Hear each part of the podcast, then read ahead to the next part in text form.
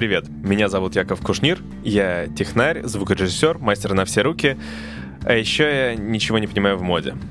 Привет, меня зовут Диана Рубинштейн, я фэшн-журналист, фотограф, стилист и инстаблогер, и вы слушаете подкаст «Дьявол носит худи». И вы слушаете наш 13-й выпуск, который будет посвящен очень особенной теме.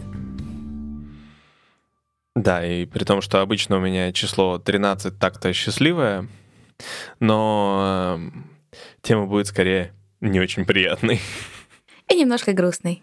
Ну да, я думаю, что те, кто нас слушают не сейчас впервые, а уже какое-то время, обратили внимание на то, что слишком долго у нас не было новых эпизодов. Но мы все еще живы, ребята, да. Мы все еще живы, мы еще здесь. Да, мы живы, с нами все в порядке, и надеюсь, что так и будет все в порядке. Тема сегодняшняя, о которой мы сегодня поговорим, в общем-то, будет связана, по сути, напрямую с тем, почему нас так долго не было. Но сперва мы, как обычно, все-таки обсудим прошлый эпизод. Как вы можете помнить, в прошлом эпизоде у нас в гостях была Розмари Турман, фэшн-аналитик, создатель школы How Fashion Works. Мы обсуждали модные сезоны, все вот с этим вот связанные показы и так далее. И я это реально резюме с прошлого эпизода, хоть он и получился на час, короткое. Все эти модные сезоны и показы каждые полгода, это какая-то полная дичь.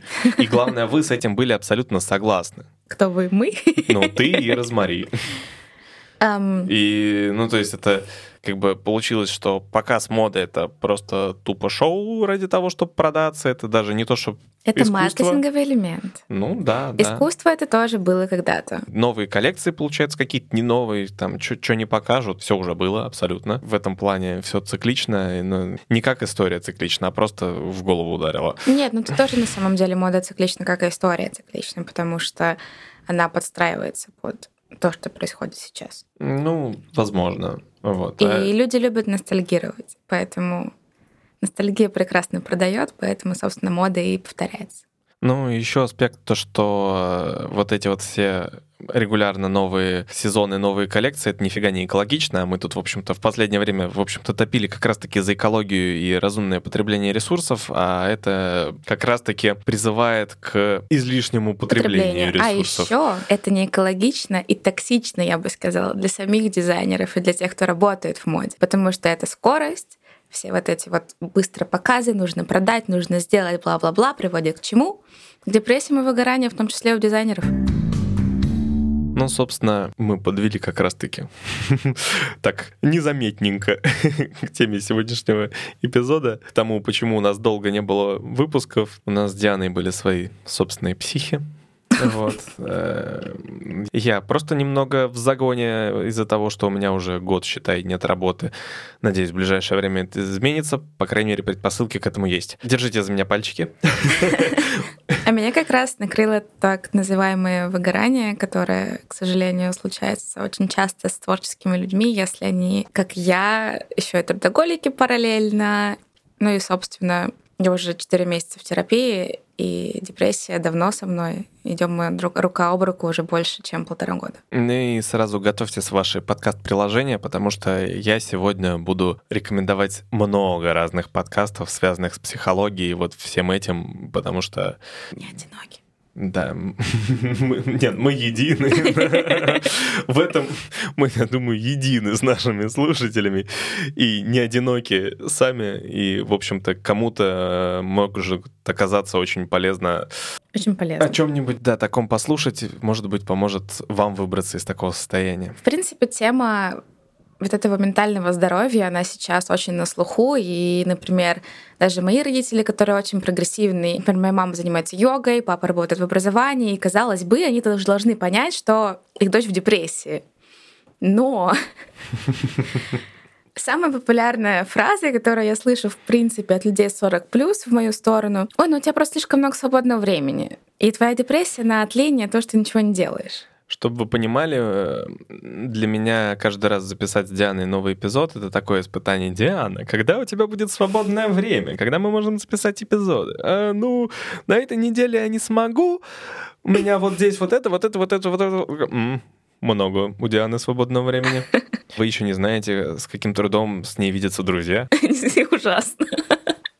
Но сейчас, на самом деле, уже проще. Но вот, собственно, что меня привело в выгорание, это неделя с 9 съемками, потом 2 недели обработки этих съемок, плюс еще у меня там было по 4 съемки в неделю минимум. В общем, немножечко март меня свел с ума, и получили мы огурчик, который мог лежать в кроватке и ничего не делать. Почему я вообще решила об этом поговорить? Потому что депрессии, выгорание и всякие вот такие вот состояния не очень стабильные, они сопровождают мир моды, мне кажется, с его основания. Слушай, ну знаешь, я сейчас скажу ужасную вещь, за которую меня, я уверен, забросают тапками, но быть в депрессии — это как-то в последнее время модно. Под нее даже подмазываются те, у кого ее в принципе нет, в том числе используя в качестве отговорки. Это может быть так, но я хочу поговорить про реальные случаи, которые, например, плохо заканчиваются. Например, пару лет назад в университете, в который я стремилась всю свою жизнь, там, в школе, это Антверпенская академия изящных искусств, повесился третьекурсник, студент факультета дизайна. А почему он повесился? Потому что образование на дизайнеров, оно точно такое же, как и сама индустрия, как сезоны, оно сильно давит, оно очень быстрое, ты не успеваешь. Ты вроде бы только научился там какой-то технике шитья, а тебе уже нужно выдать эту вещь готовую. И самое еще страшное именно в школах дизайна — это преподаватели, которые не умеют правильно преподносить творческому ребенку, который туда приезжает в 17-18 лет, да, в эти университеты, что вообще он может делать практически все, что он хочет. Но, например, если преподавателю нравится вещь вот цветочек, он будет, условно говоря, лоббировать свои интересы. И мотивация учеников чаще всего в школах дизайна, она идет через унижение. Условно говоря, тебя могут похвалить, сказать, что твоя коллекция там наравне с Гальяно, а перед показом сказать тебе: слушай, я, наверное, не буду брать вообще твою коллекцию в шоу, потому что что-то не очень. Слушай, вы знаете, что нас слушают не только те, кто в моде, но и те, кто вне, и сейчас, уверен, какие-нибудь студенты технических вузов, либо выпускники технических вузов расскажут то, что, ну... У нас было тоже не сильно-то просто, и нас тоже вечно и морально давили и так далее. Есть разница. Люди, которые учатся на факультетах дизайна, это правда люди очень творческие, потому что сложно поступить, потому что очень жесткие творческие экзамены. Сложно там остаться, как раз-таки про то, что я говорю. Тебя слишком много информации, и ты можешь быть не в состоянии ее переварить. Заканчивают и становятся успешными дизайнерами только по-настоящему талантливые люди после школы дизайна. Ты можешь закончить что угодно, хоть Parsons, хоть Saint Martins, но то, что ты чего-то добьешься, вообще не факт. Ну, либо богатый папа, потому что мы, в общем-то, с тобой, по-моему, даже обсуждали некоторые примеры, когда человек выказывает непонятно что, но он все равно известен и оплачивается. Ну, к слову, кстати, Кира Пластинина, одна из героев моего детства, которая в 14 лет запустила свой бренд одежды. Чем она закончила? Она закончила депрессией, психотерапевтами и бизнес-школой, и в итоге закрыла свой аккаунт в Инстаграме, вышла замуж, и бренд обанкротился. Я когда выбирала, о чем рассказать, то есть таких каких-то знаковых вещах, там, в том числе для себя, я решила остановиться в первую очередь на 2 своих кумирах, на дизайнерах, которых я боготворю. И первый, собственно, дизайнер, про которого я хочу поговорить, который закончил жизнь самоубийством 10 лет назад, в 41 год, Александр Маккуин. У него изначально довольно сложная судьба, он из очень простой семьи, и 5 лет он подвергся насилию, причем со стороны одного из своих родственников. И как считают историки моды, все вот это его сложное детство очень сильно отпечаталось на том, что он, собственно, в итоге выдавал.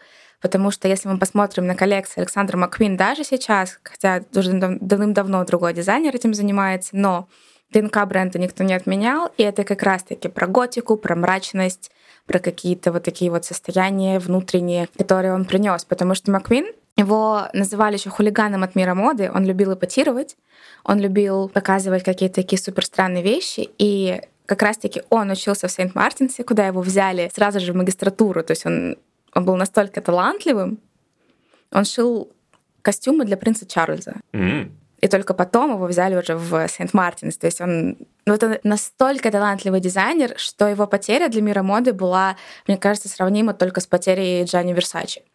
И мне кажется, что только по Маккуину как раз таки видно воздействие его внутреннего состояния на то, что он делал. Потому что первая его коллекция выпускная из Сент-Мартинс, она называлась «Джек Потрошитель и его жертвы». Неплохо, мне уже нравится. Вот. И одна из его самых скандальных, самых популярных, самых известных называется коллекция на русском языке «Изнасилованная Шотландия».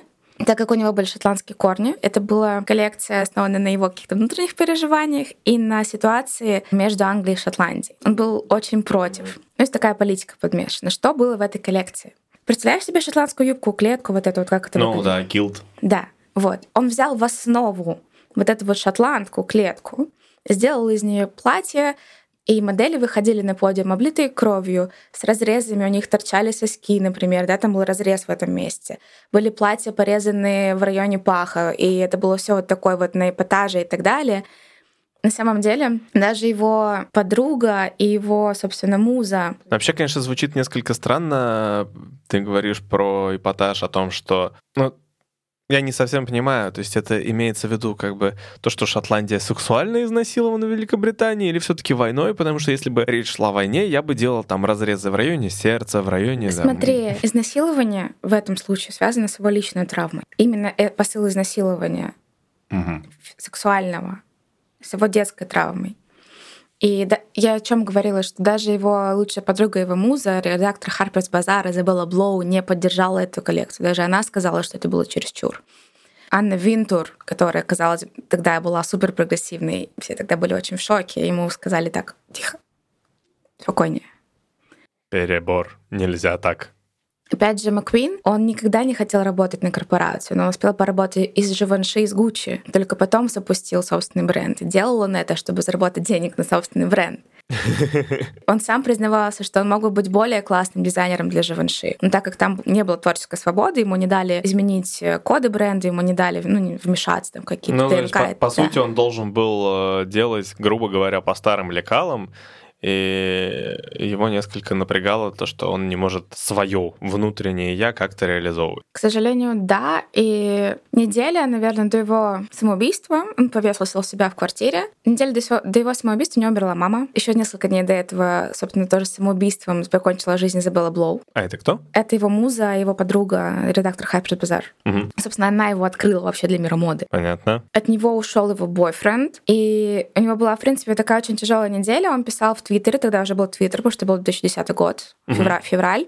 Он должен был выпускать коллекцию на неделе моды в Париже, он должен был делать благотворительное шоу в Лондоне. Но его друзья находят его дома с посмертной запиской.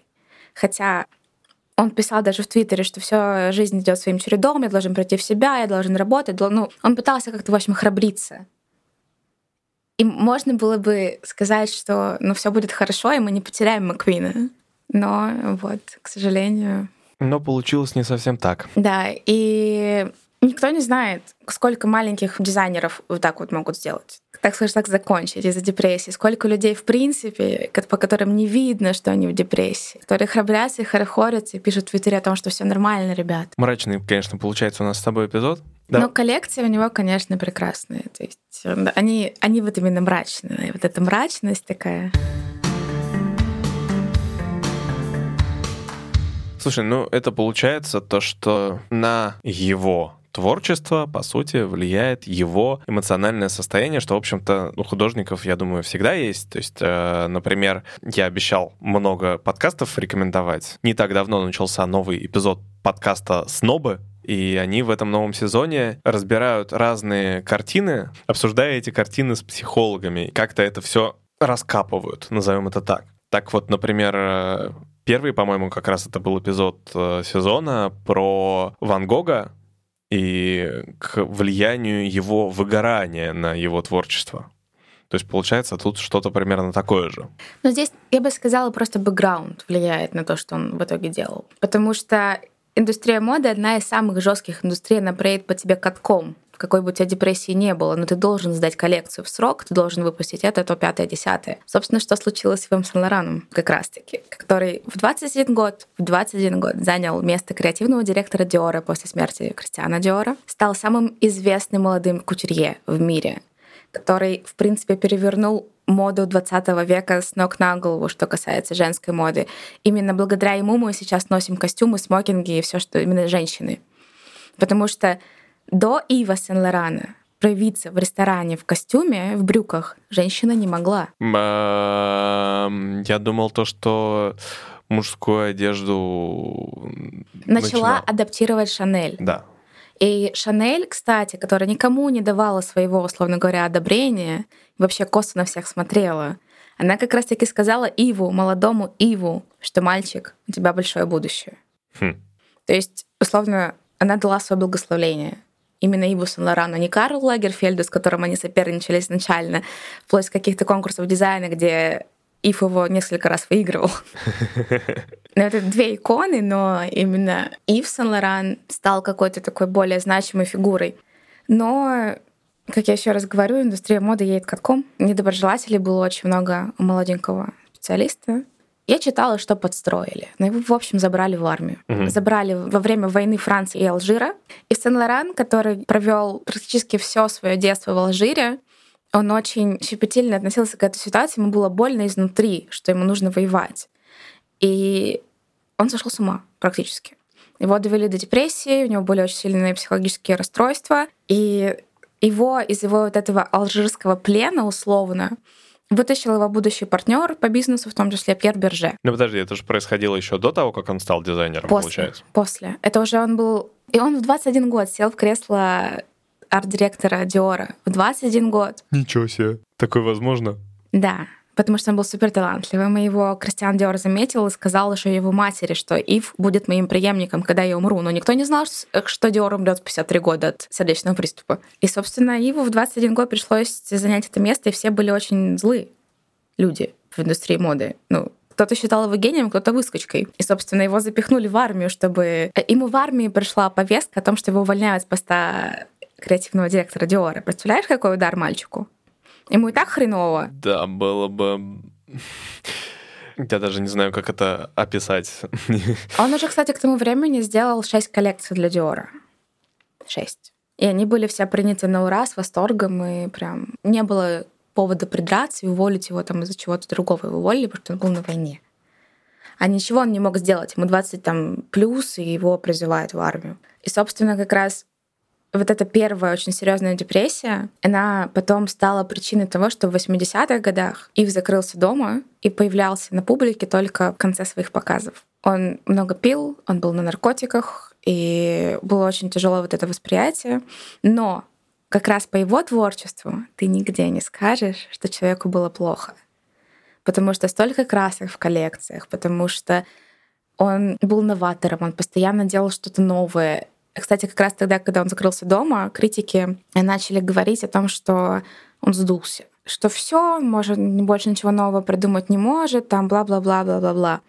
Но он сделал юбилейный показ, по-моему, 20 лет бренду. Поскольку это юбилейный показ, ничего нового не шьется, правильно? Ты показываешь старые модели. И все, как один, журналисты приняли то, что ничего не устарело. То есть в этом его новаторство сейчас. Что вся его одежда, которую он когда-либо выпускал, она все равно еще актуальна. Ему удалось справиться со своей депрессией, со своей болезнью, со всем. В том числе благодаря Пьеру Берже, который, еще раз повторяюсь, его вытащил из Алжира, и который поддерживал его всегда, там, будучи его партнером, будучи его мужем. На самом деле был бренд Сен-Лоран появился благодаря Пьеру Берже. Потому что Ив, он креатор, он не про бизнес, он про творчество, и ему нужно было вот это вот сильное плечо рядом. Но опять же, в этом случае ты не поймешь вообще, вот эта шикарнейшая русская коллекция, но человек, оказывается, вот он пьет на наркотиках, и ему плохо. Мое почтение, реально, потому что я вижу довольно много людей, которые в состоянии таком, в общем-то, депрессивном при этом состоянии таки работать. И мои аплодисменты стоя всем этим людям, я не знаю, если я и без депрессии не всегда могу поднять свою задницу с кровати, то эти люди реально каждый день совершают подвиг просто над собой. Ну и там, опять же, тоже не было выбора, можно сказать. То есть если бы он перестал шить, перестал рисовать, бренд бы загнулся, потому что тогда индустрия была маленько по-другому работала. Ну, я так понимаю, что на тот момент это уже был его собственный бренд, поэтому собственное детище, оно тут у сердечка, и не хочется его упускать. Ну, конечно. Но я думаю, биржа бы ему на самом деле не дала это сделать. Но ситуация такая тоже, что кучу лет человек из-за того травмы ментальной Он боролся с этим, и ближе уже к своему такому преклонному возрасту считают, что а-ля он победил депрессию. Ну окей, это получается случай из такого прошлого, и тогда еще не была так освещена тема депрессии и так далее, то есть, возможно, люди не очень-то понимали, в каком состоянии находится Ив Сен, но вот если посмотреть сейчас, когда, в общем-то, как я сказал, быть в депрессии очень модной. Да, быть в депрессии очень модной, в индустрии моды это, к сожалению, такая вот тоже тема, но мы сейчас опять идем в мрак, в смерти. Буквально пару лет назад одна из известнейших американских дизайнеров Кейт Спейд покончила с собой. Можно сказать, особо без причин. У нее был прекрасный бизнес, без всяких даже убытков, без всего. Бренд очень известен своими сумочками. Это американки. Я не знаю, у меня на сумочке неадекватная реакция, я всегда начинаю ржать. Потому что любовь девочек к сумочкам... В Америке это прямо суперсильный бренд в плане аксессуаров. Поэтому с деньгами проблем у нее не было. Она была счастлива замужем 35 лет. Но, опять же, по слухам, по каким-то там... У нее была 13-летняя дочь, то есть, все хорошо. Но по слухам, после того, как она покончила жизнь самоубийством, начали говорить о том, что Кейт, оказывается, страдала депрессиями. Ей было плохо там последние несколько лет. И даже из-за этого они разъехались с мужем временно. Они там жили на одной улице, но они не жили вместе. Угу. И дочь их, она жила то с папой, то с мамой. Но при этом он его, по-моему, звали Энди. И он говорил о том, что мы с Кейт все равно всегда были близки, мы бы там друзья и так далее. То есть человека просто срубило вот откуда депрессия, из-за чего она пришла, вообще непонятно. Потому что это была не индустрийная депрессия, как, например, у Маккуина и Сен-Лорана, которого загнали там куда-то. Просто вот пару лет назад, да, в 2018 году нам. Жуть. Сложно, конечно, рассуждать на эту тему. Я просто к тому, что нужно быть внимательнее к своим близким и при мельчайших вот таких вот сигналах не оставлять их одних, потому что вот ее муж ее оставил одну дома, и все. А некоторые, к сожалению, остаются одни не по своей вине. От себя могу сказать, да, то, что люди, которые находятся в депрессии, они хоть и пытаются часто от людей отстраниться, но, по сути, нуждаются в поддержке. Возможно, не всегда стоит давать им возможность оставаться одним. Но и это желание тоже нужно уважать. То есть, на самом деле, с человеком в депрессии вообще, в принципе, сложно, потому что он сам не знает, что хочет. Ну, один из признаков такой прям депрессии — это когда человек не видит будущее, он не может просчитать даже какие-то минимальные действия свои там, или действия окружающих. То есть это реально один из психологических признаков депрессии. Но в мире моды были случаи, когда с депрессиями успешно справлялись. Это, например, Донателла Версаче. После смерти своего брата, которого убили просто на пороге дома, это была огромнейшая трагедия для мира моды, потому что Джанни тогда считали королем, Джанни оставил за собой империю, причем империю, к сожалению, с какими-то долгами и финансовыми проблемами. Как раз-таки у него не было возможности даже заболеть, у него были проблемы со слухом. В какой-то момент все вообще думали, что он умрет, что он не справится, но он все равно, опять же, так же, как и Ив, он выходил на показ еле-еле под руку с моделями, но он делал и делал качественно. У него продажи должны были идти вне зависимости от того, как он себя чувствует. Поэтому как только он умер, Донателла, которая прожигала жизнь, которая тусила и являлась якобы его правой рукой, но добровольно отступившая от роли дизайнера, ей пришлось, уже будучи взрослой, очень быстро повзрослеть и взять управление компанией на себя.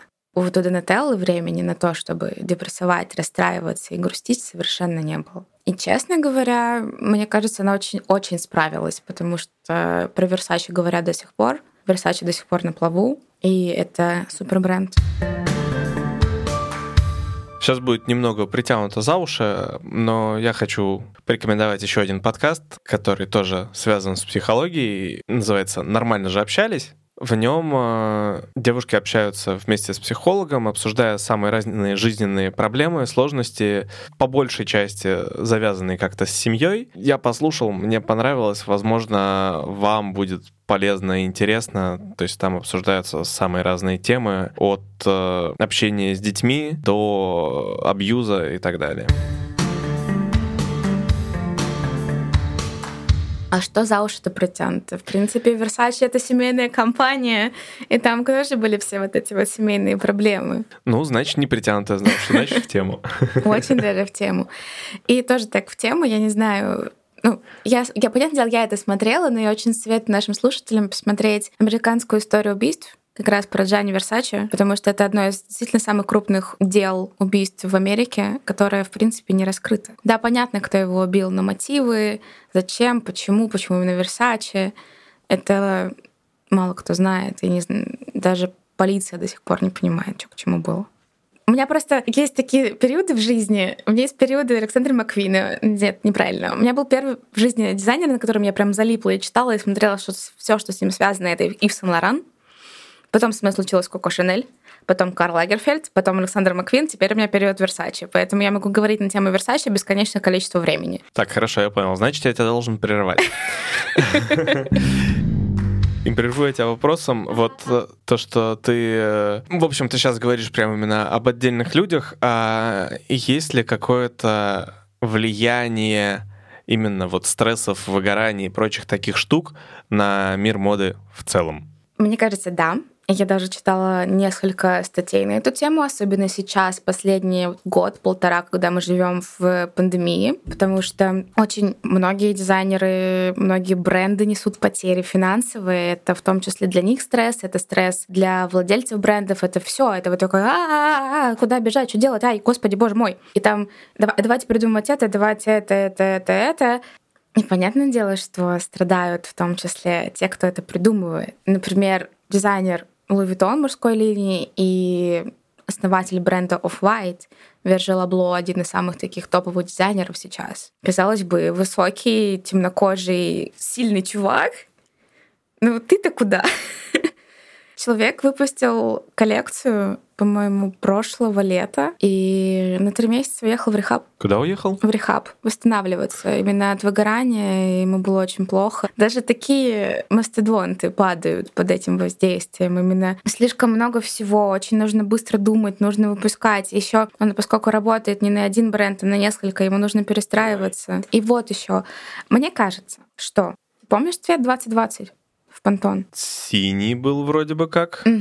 И одна из причин, по которой в индустрии моды называют, почему был выбран этот цвет, это то, что он помогает, условно говоря, успокоиться, и как раз это вот воздействие на депрессию, на людей в депрессии, в таких вот состояниях, выгорание, стрессы. Они предсказали корону заранее, и не понял. Он же определялся в конце 19-го года, а все на локдауна закрылось в марте. Ну, в общем, потом уже стали этот цвет уже адаптировать вот таким вот образом. То есть такой, наверное, еще плюс, я не знаю, как это назвать, наверное, спекуляции на теме ментального здоровья. В последнее время дизайнеры очень сильно на этом играют. Можно посмотреть показ Gucci весна-лето 2020, который открывают девочки в смирительных рубашках. Что? Девочки в смирительных рубашках. Серьезно? Да. И такая была особенность на этом показе. Одна из моделей, никто не знает тоже, сама ли, то есть это ее ход или это было подстроено дизайнером. Она вышла с надписью на руках, что психическое здоровье — это не мода. Якобы таким образом кинув камень в огород Александра Микеля, дизайнера Гуччи, с тем, что он спекулирует на идеях mental health. Как раз к слову о том, что я сначала сказал про то, что очень модно быть в депрессии. Ну, в индустрии это есть. Есть и в компаниях Balenciaga это видно, и у Гуччи в коллекции это видно, и то, что была мода, условно говоря, на суперкомфортную обувь, на суперкомфортную одежду, в которой, условно говоря, можно завернуться в пледик и рыдать. Ну, есть какие-то вот такие вещи. Я вроде как сильный и так далее, но меня уже загоняет в депрессию наш выпуск. Давай мы его немножечко будем закруглять. Какой-нибудь, не знаю. Да, давай сворачиваться. Да. Потому что грустно, но я считаю, что это на самом деле важно, и мы должны были об этом поговорить. Ну да, я не знаю, какой мы можем сделать вывод, потому что это, знаешь, такой был скорее эпизод из 2 сезона про историю. Но это вывод скорее, я знаю, какой это вывод. Как бы счастлив не был человек, как бы он не улыбался и не творил и так далее, есть какая-то вторая сторона. Не обязательно, но она может быть, и, к сожалению, эти признаки их видно. И за них нужно цепляться, и человеку нужно помогать. и не высмеивать то, что это придуманная депрессия. Нет. И вообще там не стесняйтесь ходить к психологу, не надо только людей в депрессии толкать к психологу, все-таки там нужно с ними как-то аккуратно. Главное показать, что я тебя готов поддержать, я рядом, если что. Это самое главное, дать понять человеку, что он может на тебя положиться. Относительно психологов я хочу заодно посоветовать подкаст «Разговорчики по Фрейду». Там общаются два психолога, обсуждают очень много разных тем ментальных, не только. В том числе обсуждают, что есть хороший психолог, что есть плохой психолог, чтобы в случае чего вы могли уйти от плохого психолога, который вам только хуже сделает. Как подкаст называется? «Разговорчики по Фрейду». Я же сказал в самом начале. Я глухня. Я обязательно в телеграм-канале нашем сделаю... Подборочку. Нет, я даже сделаю раздельно пост на каждый подкаст, о котором я говорил, поподробнее расписав, что там у них внутри. Так что обязательно заходите, подписывайтесь и так далее. Мы не слишком много постим, поэтому у вас не будет лишнего шума. Но зато вы будете в теме, что у нас происходит и так далее. Надеюсь, мы вас не загрузили. Я старалась быть максимально не грустной. Да, но это еще не конец. Все-таки никто не отменял часть про вопросы аудитории. Хочу похвастаться то, что мы попали в фичеринг на платформе Castbox. Соответственно, теперь оттуда много слушателей, и поэтому я побольше внимания обращаю на что там происходит. И я заметил давно неотвеченный там вопрос. Сейчас я его найду. Извини, пожалуйста, Андрей. Сейчас мы ответим на этот вопрос. Вопрос звучит так. Если есть деньги на дорогую одежду, но она не нравится, нужно ли ее специально покупать и носить, чтобы почувствовать себя в ней лучше? Или, может быть, все-таки лучше носить то, что нравится? Боже, какой бред покупать то, что не нравится. Я согласен. Потому что, зачем тратить деньги на одежду, которая тебе не нравится? Если ты хочешь ходить там, не знаю, в черной футболке, черных джинсах из H&M, ходи, пожалуйста. Но не надо себя как-то заставлять и переделывать. Плюс, если есть деньги на дорогую одежду, можно в этом многообразии, я уверена, найти что-нибудь, что будет тебе нравиться. Но я не знаю, я умудряюсь находить вещи в секонд-хенде, где, может быть, одна вещь твоего размера, этого цвета, который тебе нужен, а когда у тебя, условно говоря, весь ЦУМ, всегда можно что-то найти. Конечно. Не нравится Томми Филфигер, пойди купи, не знаю, Версаче. Сравнила, middle up и люкс. Да я понятия не имею. Ты же знаешь, что я пока не очень разбираюсь в брендах. Да, я просто знаю название. Это о том, что всегда, конечно, лучше носить то, что нравится. Да, есть мода, да, есть тренды, но мода меняется, стиль остается, как говорил Сен Лоран. Выбирайте то, что вам нравится, что вам подходит. И неважно, сколько это стоит. И еще один вопрос. Этот вопрос мне задала сестра. Она несколько не удовлетворена джинсами, которые она находит в магазинах, потому что это вечно либо джинсы завышенной талии, что джинсы заниженной талии, то какие-нибудь зауженные ужасно, то какие-нибудь странные клёш. У неё вопрос, когда в моду вернутся нормальные обычные джинсы. Вот чтобы талия была на талии, не где-то вверху, внизу, чтобы не было узко, не было широко. Вот обычные прямые нормальные джинсы. И чтобы их можно было легко купить. А я отправлю твою сестру просто в Levi's. 501 модель для нее. Levi's 501 и 503. На самом деле тоже у меня странное ощущение от этого вопроса, потому что не может же не быть обычных джинсов в магазинах. Что-то не то. Хотя на самом деле... Смотря что подразумевать под нормальными. Я недавно как раз в Инстаграме делала пост про джинсы, какие в моде. И я очень против скини, потому что это бе. Я даже не буду объяснять свое бе, потому что это просто бе. Но сейчас, наоборот, настолько многообразие, что ты можешь найти себе фасон подходящий достаточно легко. Да, тебе придется перемерить все во всех магазинах, но ты найдешь. Тебе может идти мом, тебе может идти клёш, тебе может идти будка, тебе может идти бойфренд, тебе может быть идти слим мом. Выбора дофига. И говорить про нормальные базовые, окей, прямые классические джинсы вам в Levi's, ребята. 501-503 модель. Все. Но на самом деле у меня тоже бывают проблемы, ну точнее они у меня почти регулярно, модель с выбором джинс, которые мне подойдут, потому что сейчас уже более-менее нормально, я обычно, когда прихожу в магазин, зная свой размер, его прошу, более-менее подходит. Но какой-то период времени я приходил в магазин, и там большая часть моделей заужены, а у меня широченные ноги. У меня широченные накачанные ноги, потому что я занимался акробатическим рок-н-роллом. Поверь мне сложнее. У меня узкая талия и большая попа. На меня вообще очень сложно найти джинсы. Ну, кстати, да, у девушек же наверняка много разных особенностей в плане того, где какая ширина, длина. Да, еще я могу не пройти в икрах, потому что я бывшая танцовщица, у меня как бы перекачаны икры, и я просто могу не пролезть именно в икре, но при этом, если я там пролезу, они будут там узкие, но широкие мне на бедрах. Окей, давай лайфхак, как ты ищешь себе штаны? Вообще, даже не обязательно джинсы. Я просто на самом деле реально знаю свои фасоны, я знаю, на что смотреть. И я знаю, что должно на мне нормально садиться. Но не факт, что даже из одного магазина один фасон джинс на мне сядет одинаково. Это все надо смотреть и выбирать. К сожалению, в этом плане вообще лайфхаков нет. Упс. Я надеялся, что ты сделаешь мою жизнь чуточку легче. Нет, к сожалению. Я мучаюсь, ты тоже мучаешься. Ну вот. Просто так всегда. Я даже с Levi's. Я могу прийти в секонд и перемерить, условно говоря, 6 пар Levi's, они будут абсолютно все разного размера, но при этом 31 мне будет маленький, 34... Нет, наоборот, 31 мне будет большой, 34 маленький, 30 опять большой, там 32 на меня сядет нормально, но они сделают из моей попы просто лепешку. Что? Как это работает? Один бренд. Лепешечка. Так что я не спасу, нет. Наверное, пора заканчивать. Мы ответили на те вопросы, которые имелись. Мы надеемся, что нам придут новые. Следующий эпизод мы все-таки будем писать о том, о чем обещали в предыдущем, про капсулы. Базовый гардероб. И базовый гардероб, или что-то одно из этого, потому что мы уже пытались писать об этом эпизоде, у нас не получилось, получилось скучно, поэтому мы будем его делать по-другому. Это получилось скучно, потому что я приехала убитая после съемок и хотела единственную вещь на свете — спать. Следующий эпизод мы все-таки сделаем об этом, соответственно... Можно я влезу с такой фразой?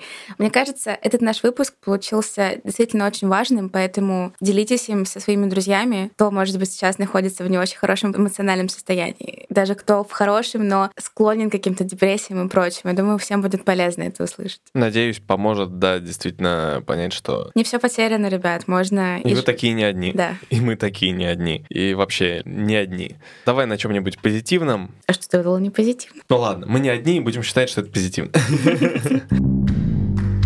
Я пока что не буду обещать то, что следующий эпизод выйдет через 2 недели, но надеюсь, что мы все-таки сможем вернуться в режим, хотя мы его почти никогда не поддерживали.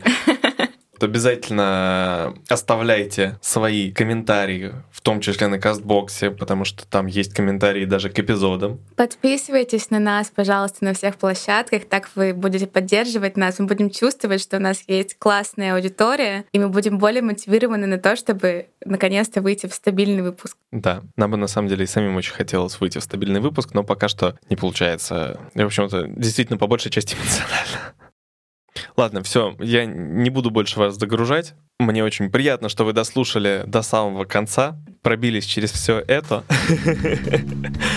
Это был подкаст «Дьявол носит худи». Подписывайтесь на Инстаграм Дианы, увидите, чем мы занимались в промежутках, и на наш Телеграм-канал. Все ссылки в описании выпуска. Берегите свое ментальное здоровье и будьте внимательны к своим близким. Пока-пока. Бай. И кажется, у нас опять будет бэкстейдж в телеге. Почему? Не знаю.